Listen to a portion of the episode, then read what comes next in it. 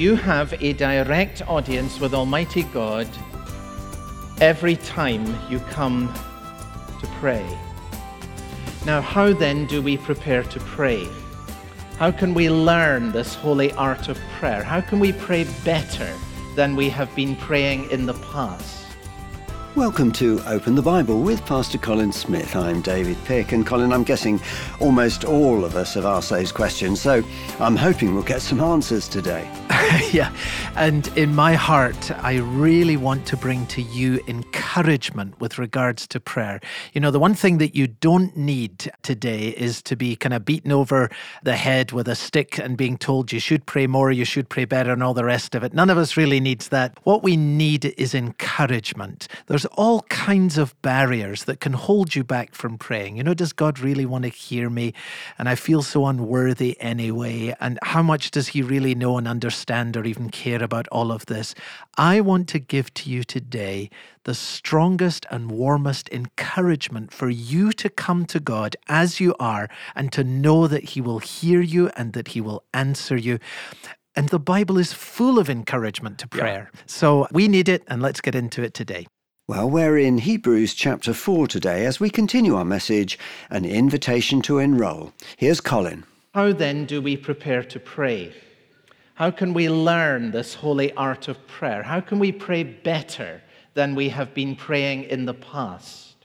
Well, the answer surely is that God has given to us in the Bible an entire book of prayers called the Psalms. There are 150 of them, and the reason that this book is in the Bible is that God has given us prayers to help us with our praying. Think of it this way, that the Psalms are a training manual for prayer.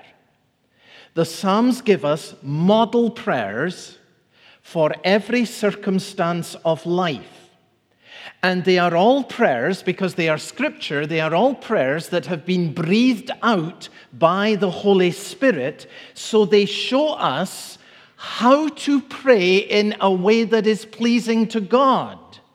And they are given to us for our use and for our instruction. And so when I invite you to enroll with me in the School of Prayer, I'm inviting us to immerse ourselves over time in the Psalms in order to improve the depth of our praying. And you will find in the book of Psalms model prayers, Holy Spirit-inspired prayers that are particularly adapted to every imaginable circumstance of life. And so, for example, as we move through this series, we're going to find from Psalm 10, how do you pray when the wicked seem to be winning, which is something we're talking about all the time these days. Well, darkness seems to be on the advance. How do you pray then? That's what Psalm 10 is all about. Psalm 11, how do you pray when you feel like giving up? There'll be a point in your life, and some of us may be close to that point, experiencing the difficulties, just the sheer fatigue and the pressure. Now, I feel so exhausted, I feel like giving up. Psalm 11 speaks to that. Psalm 12, how do you pray when you're afraid for your children? How do you pray when you fear for your grandchildren? Oh, this world is going the wrong way. Psalm 12 is precisely adapted to that question. Praying for the young in an ungodly world. And Psalm 13 speaks directly to how you can pray when you're in an agony of soul, when you can hardly feel the presence of God at all. It's all there, and that's just 4 Psalms. So we're going to take a little course in the School of Prayer, and then in future years, God willing, we'll come back and we'll take some more and just keep adding to what we are learning from this marvelous, marvelous gift that God has given to us, the training manual for prayer, the book of Psalms. Bonhoeffer says, if we are to pray aright, he says, perhaps it is quite necessary that we pray contrary to our own heart. In other words, if all you're thinking about prayer is just you pray what's in your heart, there will be times when you need to pray contrary to your own heart, and that's why you need the Bible. And he says, it is not what we want to pray that is important. What matters is what God wants us to pray. And then he has this wonderful comment. It is the richness of God's word that should determine our prayers, not the poverty of our own heart. Isn't that helpful? I don't want my praying to be defined by the poverty of my own heart. I'm so aware of the poverty of my own heart, the often emptiness of my own heart. That's the limitation. If I only think that it's the pouring out of my heart, the heart's often empty. I want my prayer to be defined not by the poverty of my own heart, but by the richness, says Bonhoeffer, of God's word. Andrew Bonar, Scottish pastor who I've quoted on a number of occasions, one of the most godly men of prayer, and yet his own critique of his prayer life is quite extraordinary. He writes in his diary of his prayer, "I am too short, I ask too little, with too much want of forethought, and too little meditation on the Scriptures." It was John Calvin who, in a very famous phrase, in a very wonderful phrase, described the book of Psalms as an anatomy of all the parts of the soul. Isn't that beautiful?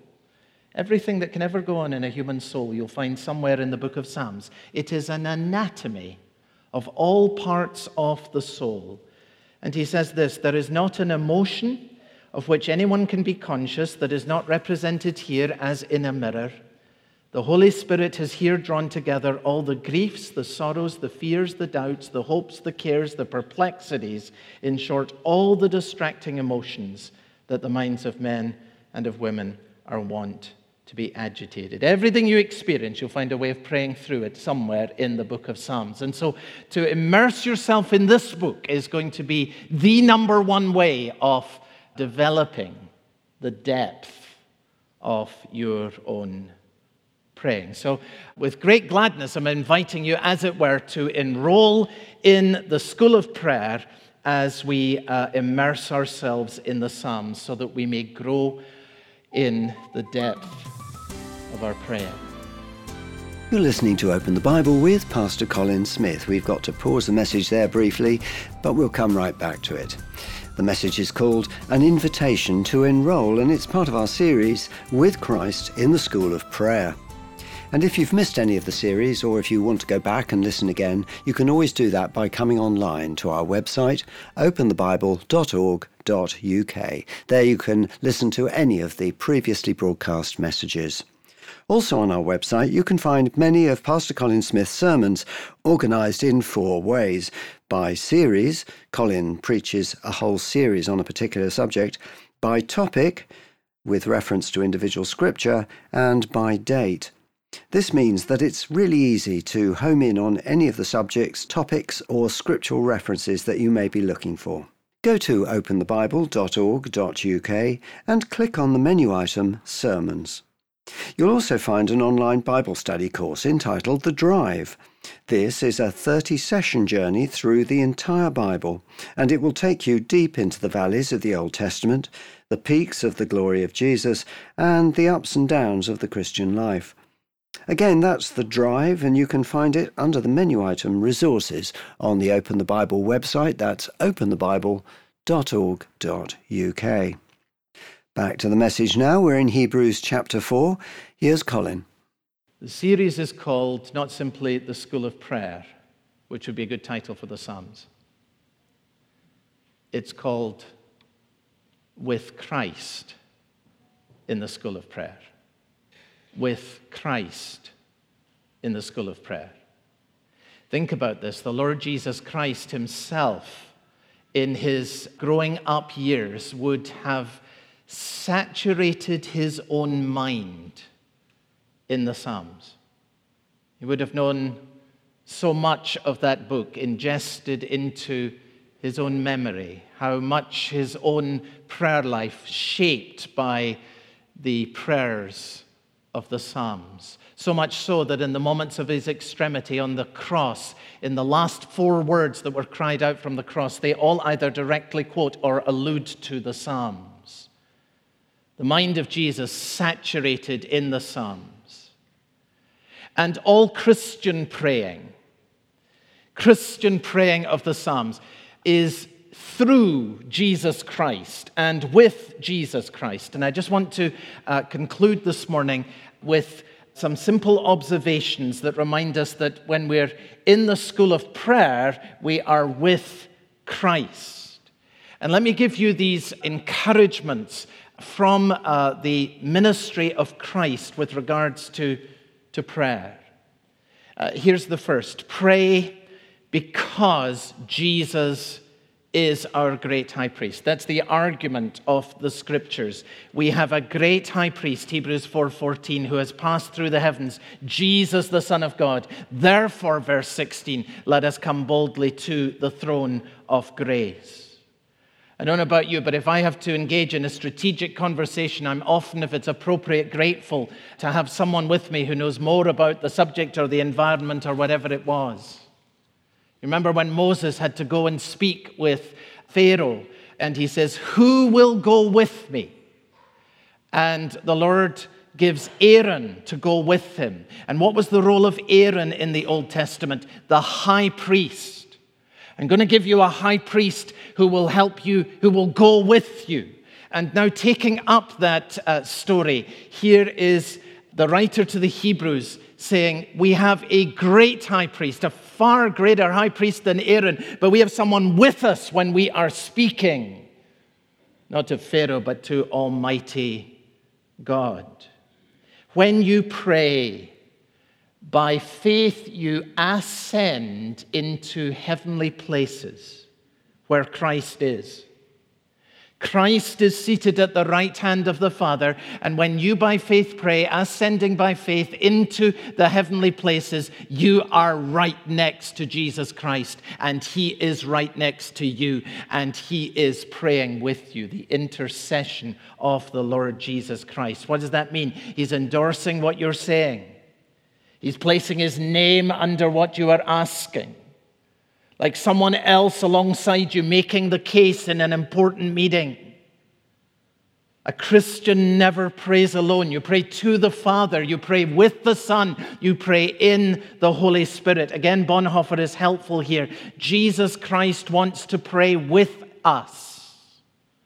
And he wants us to pray with him. So you can come to the Father. Here's a great encouragement to prayer. You can come to the Father with Jesus beside you, and he's there to support you in your prayer. He's there to back you up in what you are saying, to agree with your prayer, because he is making it his own. Pray because Jesus is your great high priest. Pray because Jesus knows what it's like. There's nothing you can ever bring to God in prayer that the Lord Jesus Christ does not already know absolutely and completely. We do not have, verse 15, a high priest who is unable to sympathize with our weaknesses, but one who in every respect has been tempted as we are. The one who's praying alongside you, the Son of God, the intercessor who prays with you and you pray with him. He's been in a carpenter's shop. He's been by a gravesite. He's seen evil and violence unleashed like no other. There's nothing that comes into experience in your life that he cannot relate to because he knows what life is. And this is our high priest. So pray because he's there at the right hand of the Father. What greater encouragement could there be? Pray because he absolutely knows and understands everything you're going through. He's been betrayed. He's known what it is to see someone he loved deeply go off. He's been through it all. There's nothing that you can bring that he's not going to relate to entirely, fully, and completely. And pray because God invites you to the throne of grace. Let us come boldly to the throne of grace, the writer to the Hebrews says. The throne of grace. John Bunyan has a wonderful phrase. He says, God has more than one throne. Beautiful. God has more thrones than one. Because you know what he's thinking of? He's thinking of the throne of judgment. How often would you want to pray if when you pray God was seated on the throne of judgment? I don't want to come near there. I don't want to be judged every time I come praying. But in hearing prayer, God is seated on the throne of grace. God has more thrones than one, says Bunyan.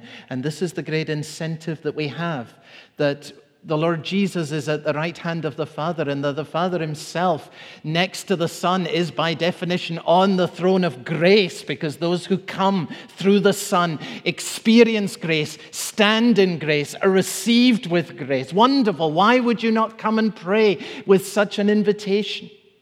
It's wonderful. Number 4, pray. Because in this way, you will receive help from God. You've come here, you're struggling in life. You say, I need help from God. I've come to church. Well, you come to church, the Bible is opened, and what are we being told? To receive help from God. Monday, Tuesday, Wednesday, Thursday, Friday. What are you going to do? You come to the throne of grace. That is how you receive help in time of need. And sometimes folks who will say, no, I'm a Christian, God's not helping me. My first question is always, do you pray? Are you praying? Because this is how help is received. Oh, what peace we often forfeit. Oh, what needless pain we bear. All because we do not carry everything to God in prayer. This is how help comes. This is the offer that Jesus Christ is holding before us, the invitation that is given to us today. Number 5, pray, because this was the practice of Jesus. You read it all through the Gospels. He goes away to a lonely place to pray. He's the Son of God and he prays. If he does this, how much more do I need to do this? When he comes to the moments of extremity in his life, in the Garden of Gethsemane, he prays the same thing 3 times, we're told. So there is a working through of this agony in the soul of the Lord Jesus Christ. Not just, I've said the prayer, but he comes back and he comes back. And if the Son of God should have done that, why should I not do that also in the things that burden me most and lift them before God? As often as they weigh heavy upon my soul. Number 6, pray, because in this way you will guard against temptation. Very clear, the teaching of Jesus. Watch and pray so that you will not enter into temptation. And it's very easy, isn't it, to slip into a lazy kind of Christianity in which one falls back into what we call, a habitual sin. And we say, well, there we are, gone and done it again, and well, thank God for grace, and therefore never really grow, never really change. You keep falling back into the same sin. Do you pray? When you fell back into that sin, was that a time when you could honestly say that you were praying, that you were watching? Let's be honest about this. There is sufficient grace for you to prevail in the hardest battles of your spiritual life, and they are to be found through Christ in watching and in praying. In these ways, you will be guarded against temptation. You will not fall into temptation. You will not be overcome. You will experience temptation. You will not be overcome by its power if you watch and pray, says Jesus. But without these 2, of course, you're going to just keep falling back into the same old patterns. This is huge. And this is the invitation of God. There's grace. You can be different. But you need to learn to pray. And number 7, pray, because when you seek Christ, you will find him. Ask, and it will be given to you. Seek, and you will find. Knock, and it will be opened to you. For everyone who asks receives, and the one who seeks finds. And to the one who knocks, it will be opened. It will be opened. And here's the great promise that encourages us to persevere. It's in the present continuous. Ask and go on asking. Seek, go on seeking. Knock, go on knocking. And you will find. You will receive. I end with this. In my reading this week, came across a wonderful piece, really, by a pastor by the name of Andrew Gray. Again, from centuries ago. And as he was encouraging his congregation to prayer, he just lifted his mind up to heaven and he asked the question, thinking about all that's up there in heaven, if heaven could be our counselor, if we could get all the wisdom from heaven, what would that wisdom be for living the Christian life here? And I'm just going to read this, and you'll help me with it because it has a rhythm and a repetition to it. Gray said this. Now, I think if Adam were going to give you counsel, it would be this: be much in prayer. If Moses and Aaron were going to give you counsel, it would be this. Join with me. Be much in prayer. If David were going to give you counsel, think about the lives of these people, you see. If David were going to give you counsel, it would be this: be much in prayer. Then he thinks about the whole scene in heaven. If the four beasts around the throne of God, they've seen all human history. If the four beasts around the throne of God were going to give you counsel, it would be this: be much in prayer. If the 24 elders around the throne of God were to give you counsel, it would be this: be much in prayer. If the angels that are standing on the sea of glass were going to give you counsel, it would be this: be much in prayer. Last one. And if all the spirits of just men and women made perfect, all who are home in glory, could give you advice with regards to living the Christian life, it would surely be this. Say it with me: be much in prayer. You've been listening to Open the Bible with Pastor Colin Smith, and I hope you found those 7 encouragements to pray helpful. For many of us, our prayer life is not all we would want it to be. We want it to be more intimate, deeper, our communication to God to come more naturally. We can learn to pray better, and this series might be a way for God to help you do that. If you can't always catch the broadcast, you can always go back and listen again online. Come to our website, that's openthebible.org.uk, and you can catch any of the previously broadcast messages. Also on the website, you'll find Open the Bible Daily. That's a series of short 2 to 3 minute reflections based on Pastor Colin Smith's teaching and read in the UK by Sue McLeish. Library's Open the Bible Daily is based on the book of Deuteronomy. Sue, how do you think people will be blessed by Open the Bible Daily this month?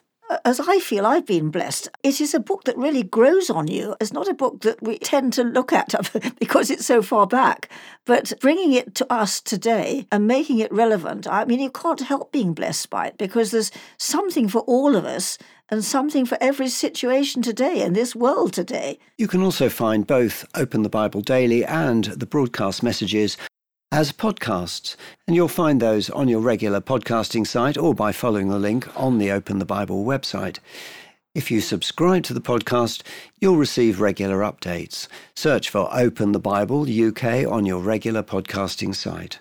Open the Bible is supported entirely by our listeners. That's people just like you. And if that's something you're considering, this month we have an offer for you.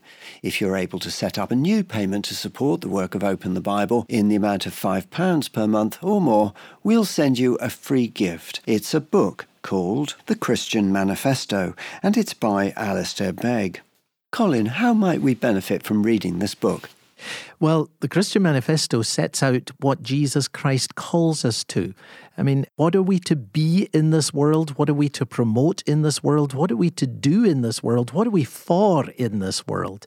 That's the heart of what Jesus is teaching us in the Sermon on the Mount, or in Luke's version, it's called the Sermon in the Plain. And Alistair draws out this teaching of Jesus in a wonderfully winsome and applied way. It's so practical, it's so full of grace, and it's so helpful and so encouraging. At its heart, what we're called to is a life in which we love those with whom we radically disagree, speak with gentleness and kindness at all times to all people, and to focus first on dealing with our own sins rather than with the sins of others. Now, that's very different from much of what we see around us, and yet it's the life that Jesus calls us to pursue. And in pursuing that life, Christians are going to shine like lights in the darkness that's around us. So Alistair Begg's book, The Christian Manifesto, is our gift to you if you're able to set up a new payment this month in the amount of £5 per month or more. Full details on our website. You've been listening to Open the Bible with Pastor Colin Smith. I'm David Pick, and I very much hope we'll see you again next time.